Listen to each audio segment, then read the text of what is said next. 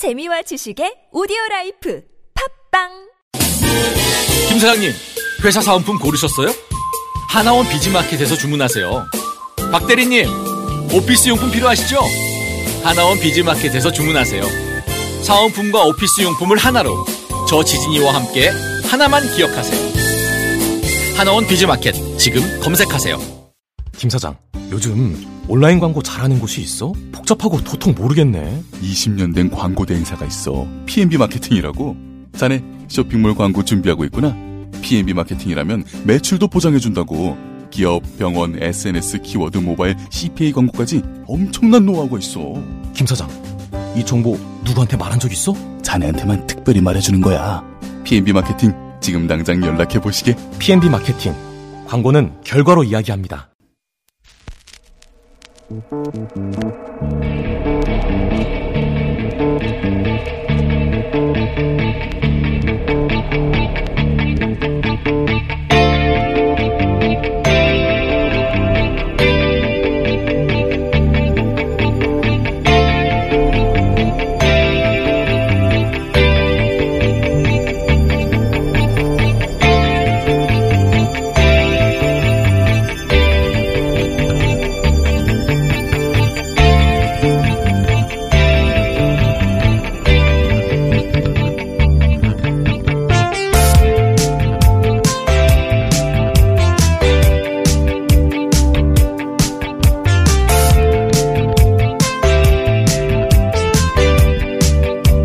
안녕하세요. 김호준입니다. 하프타르 세력의 군사 공격에 반대한다. 불과 2주 전 폼페이오 미 국무장관이 리비아의 군벌 하프타르에 대해 보인 태도는 이랬습니다. 미국은 유엔이 인정하는 합법 정부인 리비아 통합 정부를 지지한다는 거죠. 당연한 것이 원자로를 폐쇄하는 대가로 경제 제재 해제, 테러 지원군 삭제, 그리고 체제 안전을 보장했던 카다피와의 약속을 깨고 뒤통수를 치는 미국 배신으로 탄생한 게 바로 현재 리비아 정부입니다. 그런데 미국은 지난 주말 갑자기 군벌 하프타르를 지지해 버립니다. 트럼프와 하프타르 정화 통화 후에 비전을 공유했다며 백악관 특별 성명을 내죠. 그리고 하프타르는 그 직후 리비아 수도를 공습해버립니다. 카다피를 버리고 자기들이 만들어내다시피 한 정부를 또 한 번 버린 겁니다. 왜? 석유 때문에. 다른 한편에선 바로 전임 오바마 대통령이 했던 이란과의 핵 협정을 국제 원자력 기구조차 아무 문제 없다는데 또 깨버리고 이란의 정규군을 다른 나라의 멀쩡한 정규군을 역사상 최초로 테러 단체로 지정하죠. 정작 진짜 테러 단체나 다름없는 리비아 군벌은 지지하면서 이런 절대 깡패 미국과 고집불통 북한을 한 테이블에 앉게 만들고 뿌리 깊은 상어 불신을 넘어서 결국 비핵화를 이뤄서 한반도 운명을 바꿔보겠다는 게 지금 우리가 하고 있는 일이죠. 게다가 이웃 일본은 어떻게든 그 테이블을 엎어버리려고 모든 노력을 다하고 있고 이 과정이 쉬울 리가 없습니다. 지난 주말 국제사회에서 이런 일이 벌어진 사이 광화문에서 문재인 빨갱이 외침이 있었죠. 그 소리를 들으며 그런 생각을 했습니다. 참 좋겠다 세상이 단순해서. 김원준 생각이었습니다.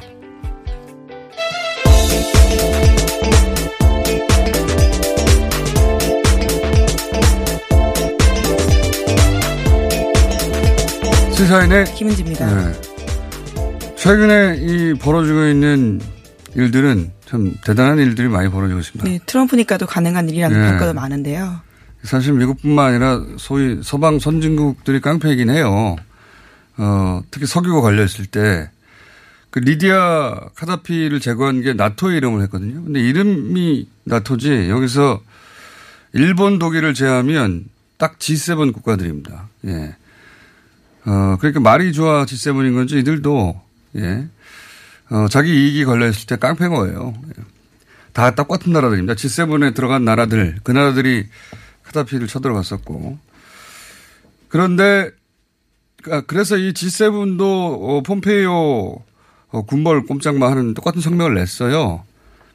근데 트럼프가 갑자기 어, 입장을 바꿔버린 거죠. 입장을 예. 하루아침에 바꿔가지고 180도. 리비아 군벌 손을 더 들어줘 버린 거예요. 그러니까 어, 유엔이 인정한 합법 정보가 있는데 리비아에 그 G7도 어, 똑같은 스탠드를 취하다가 유엔이고 G7이고 다 무시하고 그냥 트럼프 마음대로 해버린 거예요. 예. 예, 대개가 자기 국제 정치에선 자기 이익에 따라서 움직이긴 많긴 한데요. 미국은 정말 그런 네. 명분 따위는 왕 중에 없이 왕깡패입니다. 예, 왕 중에 왕깡패. 대개는 명분을 좀 가져다 붙이긴 하는데 예, 그런 규칙도 없는 명분이 거죠. 뭐고 아무것도 없는 거예요. 근데 사실 그래서 이런 트럼프를 북한이 완전히 신뢰하지 못하는 게 한편으로 너무 당연한 것이고. 네, 이란 사례만 봐도 그렇고요. 예.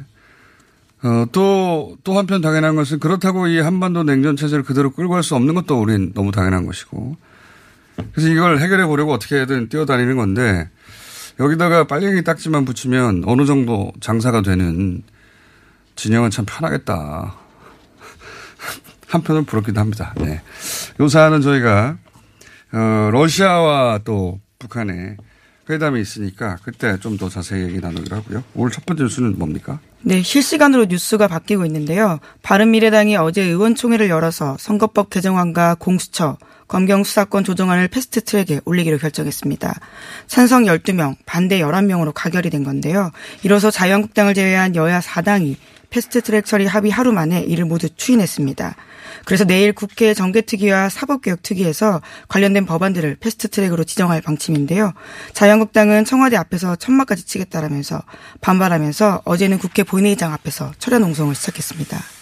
예, 이게 이제 아직도, 어, 넘어야 할 산들이 많습니다. 예, 아직도.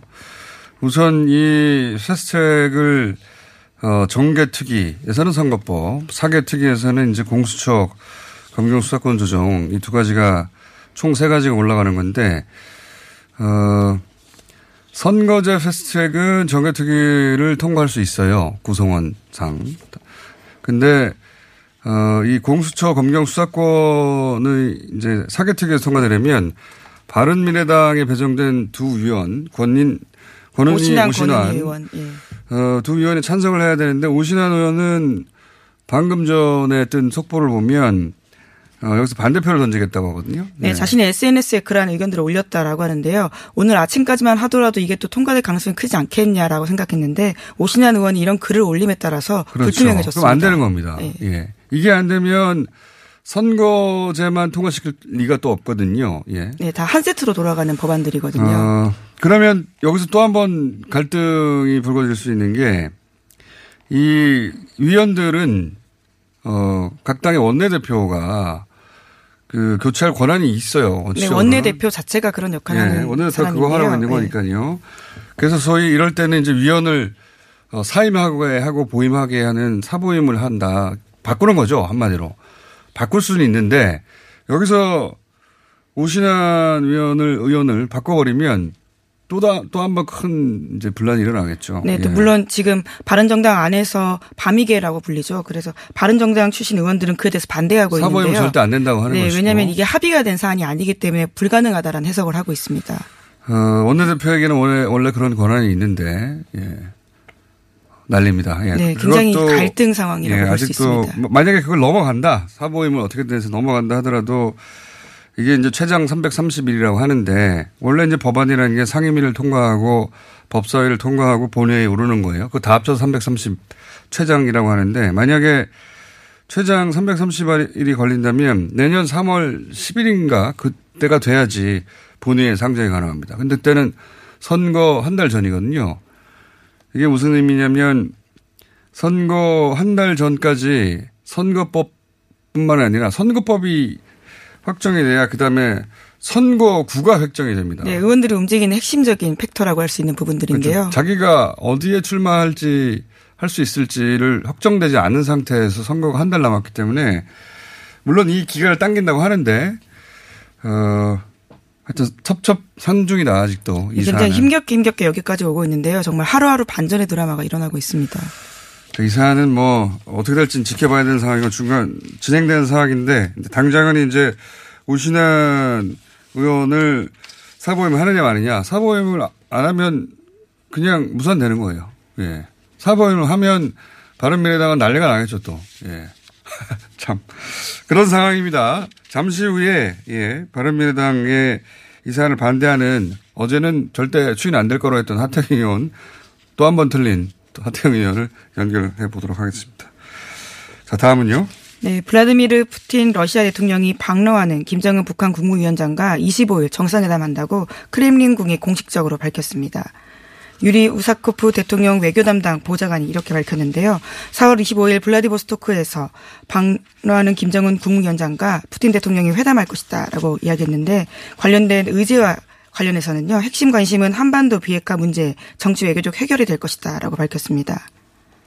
뭐 그렇겠죠. 네. 북한 입장에서는 이제 미국에게 긴장하라고 잽을 날리는 것이고 또 이게 잘못되면 러시아와 경, 제 협력 이런 것도 모색할 것이고 러시아 입장에서도 어 계속해서 가스하고 시베리아 철도 관심 많았잖아요. 이 연결 이야기를 하려고 하겠죠. 그리고 일종의 주도권이라는 측면도 있을 것이고요. 그렇죠. 어, 미국을 상대로 해서 이제 미국이 아무리 원해도 우리가 막으면 안 된다. 외교력 억지력 같은 것도 과시하고 러시아 입장에서 그런 어, 필요가 당연히 있는 상황인 것이고. 근데 이제 이 와중에 어, 푸틴 대통령의 어, 채찍근이라고 할 수 있습니다. 예, 예. 우리로 치면 정의용 안보실장에 해당되는 어, 니콜라이 파트루세프. 예. 예, 예. 낯선 이름이긴 한데요. 러시아 연방안보회의 예. 석이라고 합니다. 어, 이 양반이 내일 온다고 합니다. 그러니까 예. 어, 푸틴과 김정은 두 사람이 만나는 사이에 어, 우리로 치면 정의용 실장에 해당되는 사람이 어, 문재인 대통령을 만나는 거예요. 네, 푸틴 네. 대통령 대리인이라고 할 수 있는 역할을 하겠다라고 하는 건데요. 내일 와서 문 대통령 만날 것 같다고요. 오늘 아침 조선일보가 이례적인 건데 아마도 어, 이 북러 정상회담 직후에 푸틴이 어, 방 어, 한국에 오거나 아니면 뭐 제3의 장소에서 문재인과 푸틴의 또 정상회담이 있지 않겠는가. 예, 외교가에서 그런 관측이 있다라고 하는데요. 연이어서 만날 거라는 거죠. 왜냐하면은 김현종 그 2차장이 러시아를 방문했다고 해요, 지난달에. 그러니까 아마 북한이 러시아를 만나는 게 확실시되는 상황에서 청와대에서도 또 그 직후에 러시아를 만나려고 한 것으로 보이고. 예, 푸틴 대통령을요. 예. 예. 러시아 푸틴 대통령을. 네. 이거는 아주 잘하고 있는 거죠. 왜냐하면 러시아에게도 어, 이 사안은 결국 남쪽 없이는 안 된다라고 하는 그리고 러시아 입장에서도 가스관 철도가 북한까지만 오면 소용이 없거든요. 이해가 맞아 떨어지는 것이고 이렇게 복잡하게 돌아가고 있는 상황입니다. 지금. 네, 뿐만 아니라 동북아 지역에서도 굉장히 바쁘게 외교 일정이 진행되고 있는데요. 24일, 25일 북러 정상회담 시작으로 해서 푸틴 대통령은 26, 27일 베이징에 가서 시진핑 중국 주석을 만나게 되고요. 아베 일본 총리도 26일에서 27일 워싱턴에 가서 트럼프 네. 대통령과 정상회담합니다. 이제 아베 총리는 이제 그 문재인 대통령이 트럼프를 만났으니까 또 가서 만나야죠. 꼭 보면 어, 문재인 대통령이 트럼프를 만나기 직전 직후에 항상 아베는 트럼프 대통령을 만납니다. 예. 그리고 또 어, 문재인 대통령과 푸틴의 또 만남도 언제가 될지 모르겠습니다만 아, 복잡하게 돌아가고 있어요. 예. 어, 근데 빨갱이란 말만 하면 장사가 되니까 얼마나 좋습니까? 간단하고. 네, 이 변화가 시작된 건 정말 1년밖에 안 됐는데요. 판문점 네. 선언 이제 겨우 1년 됐거든요. 자, 그렇게 복잡하게 상황 돌아가고, 어, 그러는 사이에 미국은 또, 어, 리비아, 리비아에서 이제 군벌을 지지하고, 이란은 원유를 네. 아예 전면 봉쇄를 예. 해버렸죠. 예. 다음 달 2일에 부터 시작해서 이란의 원유 수출을 제로로 밝히겠다고 제로로 하겠다라고 밝혔는데요. 미국 정부는 지난해 11월 달 이란의 합의를 합의를 탈퇴한 바가 있습니다. 그러면서 원유 금수 조치 등 이란에 대한 제재를 복원했는데 다만 한국을 포함해서 8개 나라에만 예외적인 조치를 취했는데 이것 또한 이제 철수하겠다라는 겁니다. 그러니까 이제 처리하겠다는 건데요. 그 원유를 수출하는 걸 제로로 만들어 보겠다 하는 것이고 제 생각에는 이런 것과 함께 어, 이 경우 이제 그 석유가 부족할 수 있으니까 미국 입장에선 이 러시아 군벌을 그래서 지지한 거라고 봅니다. 이 묶인 사안이라고 봐요. 왜냐하면 러시아 군벌이 리비아 아, 러시아 군벌이 아니라 리비아 군벌 하프타르 그 리비아 군부가 군벌이 이제 리비아 동부에 어 원유를 장악하고 있거든요. 그래서 여기를 인정해주고 이란을 봉쇄하고 이렇게 한 게 아닌가. 왜냐하면 이란을 봉쇄하면 국제유가가 올라갈 테고 국제유가가 올라가는 건 미국 정치에 굉장히 선거 거기도 시즌인데 나쁘니까 그래서 어 리비아 군보를 지지해 준 게 아니냐 한 게 아니냐 불법 단체나 마찬가지인데 예. 하여튼 그- 그러고 있는 와중입니다. 복잡하게. 자, 국내 소식 또 있습니까? 네, 김학의 사건 계속 전해드리고 있는데요. 검찰이 김학의 전 차관으로 추정되는 인물이 등장하는 새로운 동영상을 확보했다라고 합니다. 남성 두 명과 여성 한 명이 등장하는 영상으로 서울 역삼동 오피스텔에서 찍은 것으로 추정된다라고 하는데요. 관련된 피해 여성으로 지목된 사람이 여기에 영상 속 사람은 한 명은 윤중천 씨, 또 다른 한 명은 김 전 차관이라고 진술했다라고 합니다. 어, 이또 다른 다른 국면이 있네요. 이때까지는 여성이 특정되지 않았다고 그랬는데 이제는 그 피해자 여성이 특정되는 영상이 나왔다는 거 아닙니까? 네, 지금까지 알려졌던 어. 영상과 다른 영상이라고 그러니까요. 하는데요. 그 영상도 원본 동영상이라고 합니다. 근데 이제 이 영상이 등장하는 그 피해 여성이 바로 어 그 최초의 영상이 나왔을 때 본인이라고 했던 근데 예, 그렇죠. 그 영상 속에는 피해자 여성이 확실하게 특정이 안 됐는데 본인이라고 주장했을 뿐 이번에는 영상이 피해 여성이 누구인지 특정할 만큼의 영상이 나왔다는 거잖아요. 네, 아마 같은 여성이 어. 아닐 가능성도 있긴 한데요. 특정 가능하다고 했으니까. 피해 여성 같은 경우에는 예. 어쨌든 다른 원본이 나왔고 그 원본 속에서는 피해 여성이 특정 가능한 수준이다. 새로운 국면이네요. 자, 오늘 여기까지 하겠습니다. 시사인의 김은지였습니다. 감사합니다.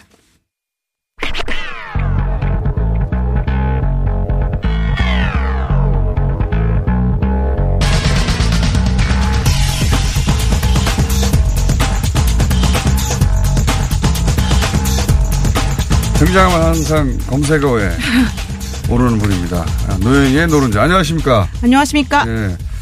오늘 검색에 오를 만한 사연을 들고 오셨어요? 아니면? 없습니다. 어, 일부러, 일부러 빼신 거죠? 없습니다. 예. 오늘은 착한 사연들입니까? 네, 그렇습니다. 예. 어, 착하진 않지만 어쨌든 뭐. 예. 어쨌든 검색어가 오르지는 않는 사안이다 이거죠. 예. 네. 자, 그럼 담담하게 해볼까요? 자, 노른자. 네. 어떤 사건입니까?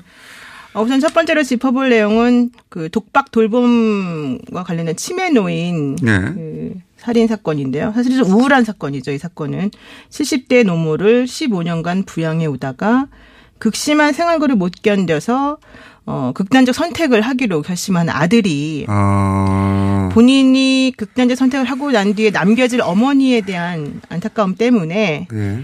사실 잘못된 판단을 한 거죠. 어머니를 이제 어머니에 대한 극단적 선택을 또 시도하고 결론적으로 음, 본인이 너무 노모를 15년간 부양해 오다가 너무 힘들어서 그렇죠. 생활고에서 네네. 본인이 자살하려고 했는데 그럼 남겨진 노모는 어떡하나 싶어서 어, 노모를 살해하고 본인도 자살하려다가 실패한 사건이군요. 그렇죠. 게다가 아. 제가 조금 대단하다고 봤던 것은 죄책감 때문에 여러 번 극단적 선택을 또 시도를 했는데 안 됐대요. 그래서 네. 마지막으로 선택한 시도가 음식을 안 먹는 물만 먹는 그런 거였다고 하더라고요. 그래서 물만 먹는 거는 물만 먹어서는 그건 모르겠는데 너무 마음이 아, 아프죠, 그래도. 이게 존속 살해 이제 소위 말해서 존속 살해인데요. 그렇죠. 그렇죠. 예. 근데 이, 어, 노모를 혼자 그 부양하고 음, 보통 노모는 대부분 아프죠. 예. 예, 몸 근데 이게 많고. 김병이 후자 없다고 예. 이게 그 남의 얘기라고 함부로 말할 수 있는 성질의 것은 맞습니다. 아니다라고 예. 생각이 들어요. 예. 편찮은 노모를 오랫동안 10년 이상 그 부양해보지 않은 사람들은 절대 그렇죠. 그래서 어, 치매에. 걸린 그 부인을 또 같은 80대 남편이 네. 이제 또 역시 마찬가지로 그렇게 잘못된 선택을 해서 안 되게 했는데 네. 그 사건은 어제 나왔지 않습니까? 그런데 그 경우에도 본인도 치매가 좀 있고 당뇨가 있는 할아버지였단 말이죠. 네. 그런데 그 할아버지가 엉엉 울고 있었다는 거예요. 자기가 이제 그 부인에 대해서 이렇게 안, 나쁜 행동을 한 다. 음. 남의 일이라고 절대 할 수- 함부로 얘기할 수 없는 네네 일이라고 그렇습니다. 봅니다. 저는. 네. 예. 근데 어쨌든 중요한 거는 바로 이제 살인죄와 관련해서 형량을 좀 얘기해 보고 싶은데요. 예. 그 노모 살해 관련된 그 아들은 10년형을 선고를 받았어요. 음. 근데 이게 이제 존속 살인이기 때문에 일반 보통 살인보다는 형량이 높거든요. 그렇죠. 7년 이상이기 때문에. 그런데 저는 이게 그 비속 살인, 그러니까 영아 살해라던가 생활고에 시달리다가 못 견뎌서 자녀를 살해한 어머니들도 많잖아요. 아버지들도. 네. 그분들에 대한 것하고 또 혹은 내지는 동거녀를 폭행해서 숨지게 한 사건 하고 비교를 해보면 아, 예. 과연 저는 이 형량이 적당한 것인가. 아, 이번에 그 네. 내려진 형량이 네네. 저는 그거를 조금 지적을 하고 싶어서 사실은 이 네. 건을 비교를 해보면 뭐 나왔죠. 어떤 게 어떻습니까? 어, 원칙적으로 보통 살인은 5년 이상 혹은 사형 무기 이렇게 되고 존속 살인은 7년 이상 사형 무기 이렇게 되는데 네. 영아 살해는요. 네. 갓 태어난 아기에 대한 수치심을 감추기 위해서 아기를 살해한 경우에는 영아 살해라는 죄가 따로 있어요. 네? 근데 그런 경우에는 사실은 거의 처벌, 안- 그러니까 2년 이하 징역 정도 받는 건데. 그건 왜 그래요? 그러니까 이제 수치심의 아기를 살해한 것은 우리가 충분히 이해할 만하다. 이게 바로 이제 당시 형법 제정자들의 의사. 왜 그게 이해할 만하죠? 어, 이제 수치심이라고 하는 거는 정상적 결혼 관계가 아닌 상태에서 아기를 낳은 거라서 아, 수치심이라면 예를 들어서 강간으로 인한 뭐 그런 거보다 이제 불륜으로 인한 그런 것이 훨씬 많은 거죠. 예. 그래서 이제 그렇게 그거가 애한테는 무슨 죄입니까? 그러니까요. 그래서 그게 이제 네. 잘못했다라고 하는 것이고 네. 또 하나는 2015년 2월 달에 나왔던 사건 중에 하나는 생활고를 비관해서 7살과 3살 난 자녀를 살해한 뒤에 스스로 목숨을 끊으려다 실패한 30대 어머니가 있어요. 예. 이 어머니에 대해서는 징역 6년이 형이 선고됐는데요. 예. 원래는 7년 선고됐다가 1년이 낮아졌어요. 근데 네. 당시에 부장 판사님이 뭐라고 했냐면 피해자들의 어머니로서 누구보다 아이들의 생명을 보호하고 양육할 책임이 있는데도 처지를 비관해서 아이들을 이렇게 극단적으로 어, 내몰게 된 것에 대해서는 사회적 공분과 비난 가능성이 크다 이러면서 중형을 선고한다 그랬는데 6년을 선고했는데 어. 이번 사건은 비슷한 사건이긴 하잖아요. 이제 물론 존속이긴 하지만 근데 여기 대해서는 10년을 선고했거든요. 그 부모가 자녀를 살해하는 것과 자녀가 그렇죠. 부모를 살해하는 게다가 두 명이나 그렇게 했는데도 예. 균형이 안 맞네요. 균형이 안 맞는다는 거죠. 게다가 아니 그 뭐 치매 인데 그렇죠. 그거 진짜 견디기 힘든 거거든요. 안 해봐 안 해봤나 봐요 판사들이. 아니 판사님들 중에서 제가 아는 사람들 중에는 해본 사람도 있는데 본인이 직접 간호를 하지 않고 이제 주변 분들이 하거든요. 그러니까 좀 아, 본인이 안 해봐서. 예, 예, 좀 잘 모를 수 있을 것 같긴 해요. 아, 그리고 그 또 형량이 형평이 안 맞다고 생각하시는 거예요? 당연히 안 맞고요. 어. 동거녀를 10여 차례 이상 폭행해 왔던 전력이 있는 사람이 결국에는 그 동거녀를 폭행해서 사망에 이르게 한 경우 6년형을 선고받기도 했고요. 살인에 대한 형량이 우리가 대체로 좀 낮은 편 아닙니까? 그, 사실 그렇습니까? 뭐 근데 극단으로 보면 사형도 가능하고 네. 무기징역도 가능하기 때문에 사실상 최근 10년간 없잖아요. 네, 맞습니다. 그러니까 네. 그 이론적으로는 뭐 아주 낮은 거라고 보기는 좀 어려운 부분이 있는데요. 아, 이게 사, 사형에 관한 형량을 제 네, 네. 좀, 정비할 필요가 네, 있다. 저는 그게 반드시 필요하다라고 보고요. 네, 네. 맞습니다. 그런 얘기들 많죠. 아니 이 경우 사람이 죽었는데 그 사람 목숨값이 몇 년이고. 그렇죠. 예. 네. 이 경우는 엄청나고. 예. 그렇죠. 뭐 자기 결혼 반대한다는 이유로 노모를 살해한 아들도 있고 네. 또 게임을 그만하라고 엄마가 말한다고 잔소리가 싫다는 이유로 엄마를 살해한 어, 아이들도 용서할 수 있죠. 없죠. 근데 그 아들도 7년 받았어요. 그것도 이해가 안 가네요. 근데 그 아들은 이제 직접 장애가 좀 있다고 그래가지고 7년 받은 건데 아, 그래도 감염이 어쨌든 있다. 좀 이해가 안 가죠. 네. 자, 이거 뭐 이 시간 내에 해결할 수는 없지만 그렇죠. 어떤 사형 형량에 관한 사회적 논의가 필요하다. 네, 그거는 말씀이죠. 정말 필요한 것 같습니다. 그런 것 같아요. 예. 그런 사건도 많습니다. 이게 왜 이거밖에 안 나왔냐. 그렇죠. 자, 어, 이렇게 진지한 주제를 가지고 오신 자, 다음 준비한 사건은요. 네, 두 번째로 준비한 사건은 그 미국 뉴욕에 사는 10대가 애플의 얼굴 인식 소프트웨어 오류 때문에 도둑으로 몰려서 체포됐다. 이러면서 애플을 상대로 해서 10억 달러, 즉 1조 1,411억 원 상당의 소송을 제기했다. 소프트웨어 오류를 하면 자기 건데 그런데 얼굴 인식이 제대로 안 돼서 도둑으로 몰렸다? 자기가 애플 매장에서 제품을 훔친 걸로 얘기가 되는데 자기 폰인데? 폰 때문이 아니라 그럼요. 예, 그러니까 자기가 이제 예전에 면허증을 잃어버렸는데 면허증에 있는 사진에 네. 아마 도용이 된 것 같다. 애플 매장에서. 그러면서 네. 애플에서 이제 도둑을 잡기 위해서 물건이 이제 없어지고 그러니까 도둑을 잡기 위해서 아마 그 신분증에 있는 얼굴을 도둑으로 오인한 것 같다. 무슨 말인지 잘 모르겠는데요. 그러니까 이런 건가요? 예. 발을 굉장히 빨리 알아듣는데 그러니까 어 애플에서 애플이 이제 그 전자 제품을 많이 팔잖아요. 그렇죠. 예. 근데 이제 그 전자제품 파는데 보통 CCTV 같은 것들을 통해서 물건 훔쳐가는 사람들 나중에 확인하기도 하잖아요. 예. 그러면은 그것에서 확인하는 게 얼굴 인식 시스템 아니겠습니까? 그, 어, 그렇죠. 네, 그 얼굴 인식 시스템을 통해서 자기네 매장에서 어떤 사람을 도둑으로 딱 특정을 한 거예요. 어떤 뭐 매장에서. 정확한 그 내막은 모르겠으나 하여튼 애플 얼굴 인식 그 소프트웨어가 있죠. 그렇죠, 그렇죠. 그게 근데 그게. 잘못돼가지고 예, 자기가 예. 도둑이 아닌데 도둑으로 몰렸다. 그렇죠. 예. 한마디로 말하면 예, 근데 그 사람 다행스럽게도 그 도둑으로 몰렸다는 그 사건 있을 때 무도회에 참석하고 있었기 때문에. 아, 알리바이가 예, 예. 그래서 다행이긴 했지만 어쨌든 자기가 도둑으로 오인되어서 정신적 고통이 너무 심하다. 아, 애플의 그 소프트웨어가 정확하게 인식을 그렇죠. 했으면 도둑이 안 예. 됐을 텐데 예. 내가 도둑으로 몰려가지고 정신적 피해가 막심했다. 그렇죠. 근데 저는 이거를 저희가 경험을 해봤어요, 진짜로.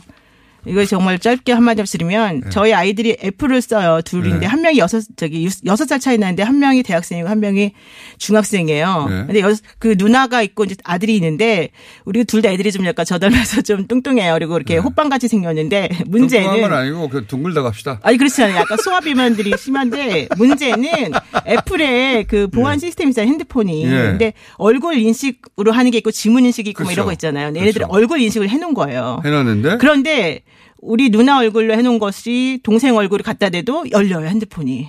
어. 여섯 살 차이 나는 남녀인데도 불구하고 이 상당히 문제가 있지 않습니까? 그래서 제가 애플에다가 안 그래도 연락을 하려고 유전적으로 굉장히 그랬어요. 얼굴이 비슷하게 생겼어요. 네, 좀 비슷하게 생겼는데 근데 더 웃긴 거 그 다음에 제가 우리 딸 보고 좀 다이어트 좀 해라 그랬어요. 그래서 애가 한 1kg 엄마가 갖다 대면 어떻게 됐습니까? 엄마가. 이거 보세요. 저는 그거는 말하지 않겠습니다. 근데 어쨌든 중요한 엄마도 건 되는 거 아니에요? 모르겠습니다. 그 다음에 제가 우리 딸한테 얼굴 살 좀 빼라 그랬어요. 네. 그래서 2kg가 빠졌어요. 네. 그랬더니 안 열리는 거예요. 저희 집의 비극이었습니다. 예. 여기까지. 아 그렇군요. 그러니까 아니 뭐 소프트웨어가 그렇게 극심한 얼굴의 변화를 예상치 못했겠죠. 제가 이 얘기를 왜 갖고 나왔냐면 제가 요즘 소송하는 것 중에 예. 부부간에 이혼 소송하면서 남편의 불륜을 의심하는 부인이 예. 남편 몰래 남편 핸드폰 많이 뒤져요. 예. 근데 너무 잘 열리는 거예요. 핸드폰들이. 얼굴을 대충 댔는데도 몰라요. 그 사람. 얘기는 자기 추측해서 비밀번호 알아냈다 하는데 좀 네. 이상해요. 네. 애플에 항의해야 될 사안이래요. 네. 여러분들 조심하세요. 핸드폰 관리. 얼굴 유형이 비슷하다든가 할 땐 주의하라는 얘기가 되겠네요. 예. 그건 아닙니다. 자, 그 자녀분들과 얼굴이 이제 어 찍은 듯이 비슷한 분들도 조심하시고. 그 붕어빵 같이 생겼는데 네. 예, 하여튼간 좀 저는 애플에 그래서 좀 뭔가 좀 하고 싶어요. 저도 네. 일 1조까지는 아니더라도 뭔가 그러면 좀 실험 사례로 애플에게 우리 가지고 다 열린다. 맞아. 그만해도 될까요? 여기까지 하겠습니다. 네. 자, 노영이의 노른자였습니다. 감사합니다. 네, 고맙습니다. 지금까지 이런 코업은 없었다. 이것은 페루의 산삼인가 마카인가. 코업에 마카가 왜 나와? 코업이 페루산 마카로 업그레이드 했거든. 진짜? 오빠 열심히 먹어야겠다. 아홉 가지 기능성 원료로 피로 타파, 활력 충전. 그리고 남자를 위한 페루산 마카와 신개념 단백질 충전, 주문 폭주. 2 플러스 1 이벤트는 계속 진행됩니다. 코어업 검색해주세요. 자동차에서 발생한 대기오염 물질이 서울에서 발생된 미세먼지의 3분의 1을 넘게 차지한다는 사실 아시죠? 서울시는 노후 차량의 조기 폐차 비용과 저공해 조치를 지원하고 친환경 차량인 전기차, 수소차, 전기 이륜차 구입 시 보조금도 지급하고 있습니다. 그리고 택시, 버스, 화물차 및 어린이 통학 차량 등의 친환경 차량 보급에도 힘쓰고 있습니다. 서울시는 시민들과 함께 친환경 자동차로 맑은 서울을 만들어갑니다. 자세한 사항은 120 다산 콜센터로 문의하세요. 이 캠페인은 서울특별시와 함께합니다. 이게 무슨 일이지? 로션 하나 바꿨을 뿐인데 내 얼굴이 어떻게 된 거야? 오빠, 얼굴이 왜 이래? 지야, 도대체 뭘 했길래 얼굴이 이렇게 환하고 탱탱해진 거야? 헤이브로 맨즈 브라운 올인원으로 로션 하나만 바꿨는데 얼굴이 엄청 환해지고 피부결도 좋아졌어. 잠깐, 그거 이름이 뭐라고? 로션 하나로 내 얼굴에 환한 마법이 시작된다. 헤이브로 맨즈 브라운 올인원 로션. 지금 포털에서 헤이브로를 검색하세요. 모닝똥? 제겐 사치였죠. 내가 토끼인지 토끼똥이 나인지 내가 변을 본 것인지 변을 당한 것인지 나는 바나나이고 싶다. 간혹 구렁이이고도 싶다. 아 큰일 났네. 이거 이러면 다 죽어. 미궁! 빅동의 추억 미궁 대장사랑이 찾아드립니다. 아침마다 원숭이를 불러 모으는 미궁 대장사랑이었습니다.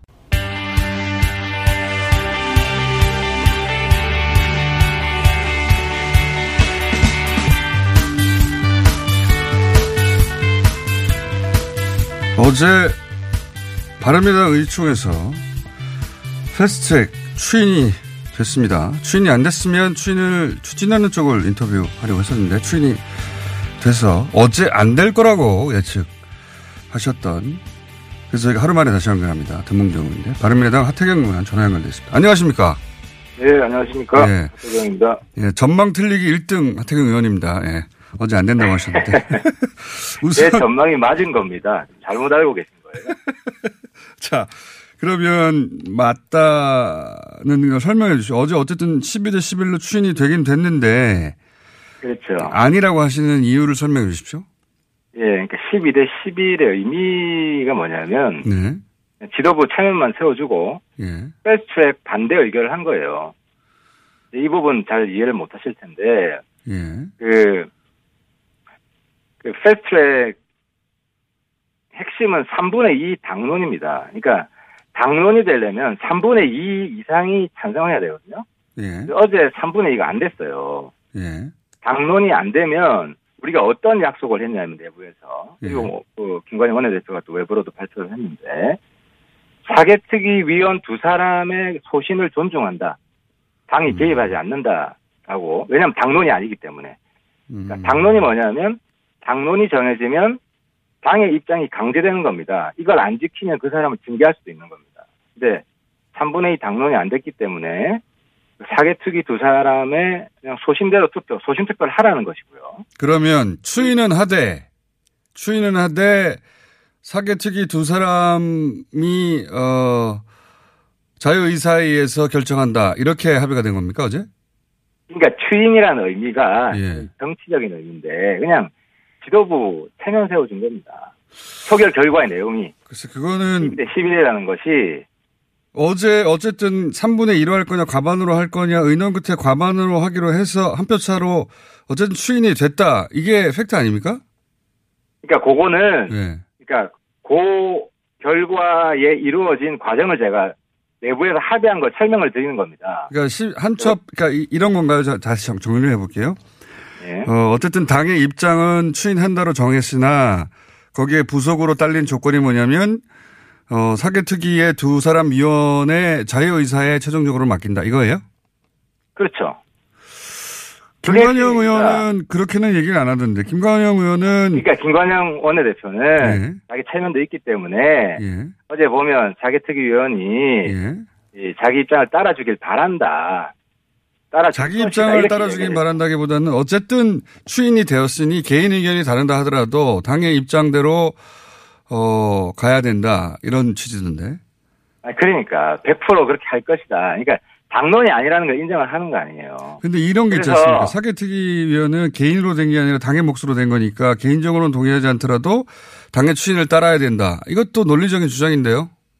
그러니까 당의 추인이라는 것이 예. 단순히 정치적인 것이지 강제 당론이 아니라는 겁니다. 어제 그걸 우리 내부에서 인정을 했고 그 전제를 했기 때문에 표결을 한 거예요.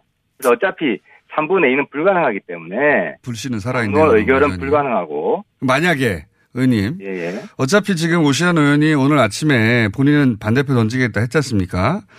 예. 그러면 이제 안 되는 거예요. 그죠? 통과가 안 되는 건데 프레스트랙에 올릴 수가 없는 건데 이 경우에 그 원내 대표가 어 원래 사보임을 시킬 수 있잖아요. 아 그래서 그 말씀을 드리려고 했는데 그- 그래서 그 어제 말씀을 표결의 전제가 예. 그러니까 우리가 이제 투표를 한 이유가 예. 그 오신환 의원이 자기 소신을 이야기했습니다. 예. 자기가 3분의 2 당론이 안 되면 자기 소신을 지키겠다고 예. 어제 회의에서 이야기를 했고 그래서 어 이제 교체 여부에 대해서 논의를 했습니다. 그래서 교체하지 않기로 어제 의총에서 교체하지 않기로 예 어제 의총에서 약속을 했습니다. 음. 약속을 했고 그 전제 위- 하에서 표결에 들어간 겁니다. 우리가 이제 표결을 수용한 이유가 근데 그 전제가 있었고, 혹시 서로 각자 이렇게 생각한 거 아닙니까? 한쪽은 아니, 그게 아니고. 예. 그게 아니고 그리고 김관영 원내대표가 예. 사보 임은 절대 안 하겠다. 교체는 절대 안 하겠다 하고 대외적으로도 발표를 했죠. 그래서 그러면서 이런 말도 했죠. 사개특위가 어, 개인적으로 동의하지 않다 사개특위 위원이 당의 추인이 있었으니 거기에 맞게 어, 할 것이다. 그 말은 개인 반대는 알겠는데 추인이 됐지 않냐. 어쨌든 합의하에 한 표 차긴 하더라도 그러면 이 추인된 대로 당의 입장을 따라야 되는 거 아니냐. 이런 전제하에 그런 말을 했다고 김관영 원내대표 쪽에서 얘기할 것 같고. 그러니까 그거는 이제 김관영 원내대표 인터뷰 해보시면 알 거 아닙니까? 예. 하여튼 의원님은 만약에 이제 의원님은 사개, 오- 사보임은 하면 안 된다는 거죠, 절대. 하면 안 된다는 게 아니라 음. 안 하겠다고 약속을 했고 대외적으로 발표를 했다는 거예요. 아. 그래서 그그 전제하에서 이루어진 표결이고 물론 김관영 원내대표가 교체 유혹을 느낄 수도 있습니다. 네. 만약 그렇게 된다면 김관영 원내대표 정치는 굉장히 힘들어질 겁니다. 네. 여태까지 어느 정도 신뢰를 지키는 정치를 하다가 거기서 신뢰를 완전히 깨는 정치를 하기 시작. 바른미래당 정치는 지금 그래서 어차피 어려워졌어요. 예. 그래서 어제 제가 인터뷰할 때 예. 당론 추인은 절대 안 된다고 말씀드린 것이고 음. 그래서 당론 추인이 안 된 겁니다. 알겠습니다. 제 예측이 틀린 게 아니라 그럼 절반 맞는 걸로 할게요. 예. 예, 뭐 해석은 당론 추인은 됐지만 당론은 아니다라는 보도는 많이 되긴 했습니다. 예. 그래서 당론 추인은 안된 거죠. 자, 그럼 한 가지 더 여쭤볼게요. 자, 그러니까 이제 사보임을 하느냐 마느냐 가지고 또 오늘 내일 어 굉장히 큰 논란이 있겠네요. 그게 쟁점이 되겠죠. 예. 유승민 전 그리고 또한 대표 가지. 예? 또 한 가지. 권은희 의원도 예. 어제 이제 자기 입장을 최종 정하지 못했다. 음. 근데 아직 아, 입장을 네. 밝히지 않았으니까 그분은 이제 어 아, 그렇죠. 그러니까 입장 거기도 찬성 쪽은 아닌 거예요, 아직까지. 알겠습니다. 찬성이라고 보기는 어려운 거예요. 유승민 전 대표가 당의 진로를 심각하게 고민한다는 표현을 처음으로 썼는데 당의 지- 개인의 진로가 아니라 당의 진로라고 표현을 하긴 했습니다만 이게 탈당하겠다는 뜻 아니냐 몇 명과 함께 이렇게 해석하는 언론들이 있던데 어떻게 보십니까? 탈당 아닙니다. 탈당은 아니에요? 탈당, 탈당 아니고 뭐 어떤 뜻이냐면 예. 어, 유, 유 의원이 이 당의 의원들하고 진로 문제에 대해서 당이 어떻게 나아가야 되느냐, 말 그대로 어떻게 나아가야 되느냐에 대해서 적극적으로 같이 논의, 협의하겠다는 의미입니다. 당이 여태까지 어떻게 나아가야 될까는 계속 논의해 왔잖아요. 아니, 유승민 의원이 개인이 그 우리 당의 바당 출신, 국당 출신 등등 적극적으로 이렇게 개인적으로 만나서 이런 걸 안 해왔어요. 안 했다. 네. 역- 본인의 역할을 적극적으로 하겠다. 아, 그렇죠. 음. 그리고 본인이 더, 더 당의 이제 미래를 위해서 적극적으로 나서겠다는 의지고, 그래서 아마, 어, 물론 그 유 의원뿐만 아니라 다른 의원들도 서로서로 어, 어떻게 해야 되느냐, 이런 걸 좀 더 심각하게 논의에 에, 들어갈 겁니다. 알겠습니다. 근데 탈당은 아니라고 이제 의원님은 계속 말씀하시고 의원님은 뭐 다음 총선에서 설사 내가 3등 하더라도 내 길 가겠다 이런 각오이신 걸로 저도 알고 있는데 다른 분들은 그럴 생각이 없는 거 아닙니까? 3등 안 되고 당선돼야 그 되니까 부분을 탈당해서 다른 데그갈 생각이 있는 거 아니에요? 다른 분들은? 그러니까 이제 우리 바당 출신 8명이죠. 예. 그리고 어제는 또 세 분이 더 늘었지 않습니까? 국당 출신 세 분도 우리 편을 예. 들었지 않습니까? 그래서 11명인데, 어쨌든, 같이 죽고 같이 삽니다. 의원님만 그렇게 생각하시는 거 아니에요? 제가 걱정돼서 하는 말입니다.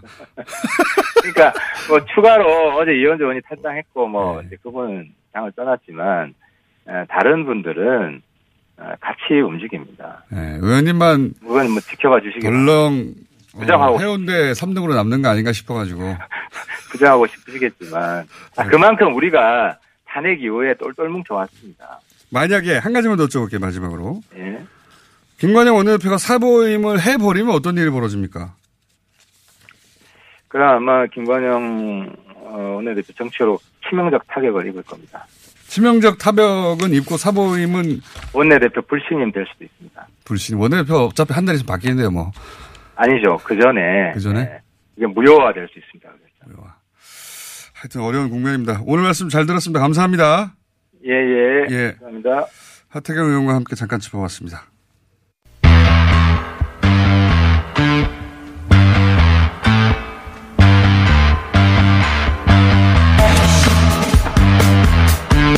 제주도 영리병원 문제 국민 건강이 근본적이고도 아주 심각하며 중대한 변화를 가져올 수 있는 사안이죠. 그래서 저희가 계속해서 지켜보는 문제인데 어, 제주도 녹지병원 허가가 취소가 됐고 그리고 또 지난 월요일 스트레이트가 이 문제를 한번 다뤘습니다. 해서 저희가 다시 한번 짚어보겠습니다. 인도주의 실천 의사협의회 정영준 사무처장님 나오셨습니다. 안녕하십니까? 안녕하세요. 예. 어, 저희가 지속적으로 짚어가는 사안입니다. 예. 예, 관심 많이 가져주셔서 어쨌든 네. 원희룡 지사께서 허가 취소를 했습니다. 허가 취소가 됐는데 그래서 이게 끝이라고 알고 계신 분들이 굉장히 많아요, 사실은. 예, 끝이 아닙니다. 저번에 여- 저희 몇 번 나와서 말씀드렸지만은 네, 지금 시작부터 얘기했죠. 예, 녹지가 소송을 하고 있고요. 이 소송은 아직 시작도 안 한 상황입니다. 이 호- 소송에 이미 허가 취소 부분이 진작에 포함되어 있었기 때문에 소송에서는 이기면 지금은 허가 취소했지만, 취소했지만 다시 무효가 돼가지고 영리병원을 가능해지는 거 아닙니까? 예, 그렇게 될 가능성도 있고 그렇죠. 또뭐 내국인 진료를 할 수 있는 영리병원에 판례가 생기는 거기 때문에 그렇죠. 전혀 다른 상황으로 갈 수도 녹지병원은 있습니다. 안 되더라도 요 판례를 가지고 다른 병원들이 이제 영리병원을 할 수 있게 되는. 예, 맞습니다. 예. 뭐 경제자유구역이나 뭐 곳곳에서 차릴 수 있게 되는 것이죠. 그러니까요. 녹지 서, 그 제주 녹지병원 허가 취소가 끝이 아니다. 예. 가장 중요한 건 행정 소송이다. 예. 행정 소송 아직 시작도 안 했다. 요 얘기 계속 드려왔었고 다시 한번 remind 하는 차원에서 끝나는 게 아니기 때문에 관심을 계속 가져야 된다. 간단 정리하자면 오늘 처음 듣는 분도 있을 수 있으니까 사- 어, 일분 버전을 요약하면 원래 외국인만 제한해서 허용을 했었죠. 예, 원래 외국인만 제한해서 처음에는 외국인 전용 영리병원으로 시작을 했는데 이게 그 이명박 정부 들어서면서 내국인도 진료할 수 있는 걸로 당시에 한번 예. 바뀌었었고 그다음에 이제 박근혜 정부 들어서 실제로 허가를 해준 것이고요. 그렇죠. 그걸 승인을 해준 것이고요. 처음으로 또 허가를 해준 그런 상황입니다. 외국, 외국인만 한다고 제한해서 허용을 했는데 예. 근데 이제 공론조사에서는 제, 제 도민들이 반대한다고 나왔지만 그래도 허가를 해버렸어요. 예. 그러다 그런데 3개월간 이 녹지병원 그 녹지그룹 측에서는 개원을 위한 아무런 행동도 하지 않자 제주도에서는 결국 허가 취소를 한 겁니다. 예, 맞습니다. 여기까지 진행이 됐는데 그런데 녹지병원 측은 아예 병원을 열려는 시도조차 하지 않고 바로 행정소송으로 가버렸습니다. 예. 그렇죠. 2월에 그렇게 이제 올해 예. 2월에 가. 그래서 갔습니다. 이 병원 개원이 목적이 아니라 이 행, 이 소송이 실제 목적 아니야? 이런 얘기를 하게 되기 시작했죠. 예, 그런 이제 의심이 많이 들게 됐죠. 예, 그런 생각을 할 수밖에 없는 게 녹지그룹은 중국 건설회사로 병원을 운영해 본 적도 없다. 예, 맞습니다. 병원에 관심이 없다. 예. 그러면 실제 그 병원을 개설하며 운영할 주체는 뒤에 있는 한국인들이더라. 이제 그렇게 될 수밖에 없는 상황이었고요. 네. 예. 여기까지는 대략 나온 것이고요. 그죠? 예, 그거는 예. 뭐다 사실로 지금 밝혀지고 있고 그런데 누군지 뭐 이런 건 이제 더 밝혀야 오늘부터 약간 새로운 얘기. 스트레이트에 정리한 건데 사실 뉴스공장이 그때그때 어, 정형준 사무처장님 다 얘기한 거긴 합니다. 예. 보니까 스트레이트 보니까 어, 정영준 사무처장이 하신 말씀 정리했을 뿐이더군요. 아, 뭐 그런 건 아니고요. 뭐 다른 분들이 더 많이 예, 취재를 잘하긴. 했어요. 예. 예. 기승전결로 해외 전문가들도 나오고. 근데 여기서 핵심 정리 요약한 게 뭐냐면 이 영리병원은 실제로 가장 원하는 사람들은 재벌들이더라.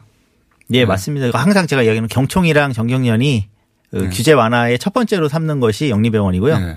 그리고 이제 이게 재벌만 이야- 이야기하는 건 아니고 조금 더 추가 설명드리면 박근혜 정부 들어서자마자 2013년에 동아일보가 일면에다가 아예 투자 개방형 병원 이제 영리병원 해야 된다고 이틀 연속으로 일면에다가 탑에다가 실은 적도 있습니다. 그러니까 언론사들도 이제 여기에 관심 있는 특히 보수 곳이 있었습니다.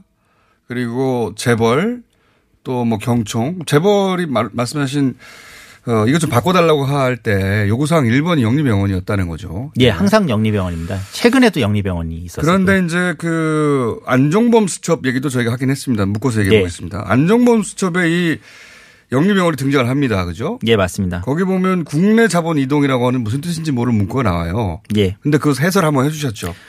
예, 그러니까 한번 다시 설명을 드리면은 이 그 안종범 수첩에 나오기 바로 얼마 전에 이 녹지 국제병원을 허가해 달라고 한번 낸 적이 있는데 예. 그때는 이제 한국계 우회 투자로 보일 만한 예. 이제 그 정확하게는 뭐 BCC IDEA라고 하는 곳에 지분이 있는 보고서였습니다. 그래서 곧장 예. 그러니까 한국계 나오자마자 자본이 여기 들어가 있지 않냐. 예라는 의심을 이제 받게 되니까 예.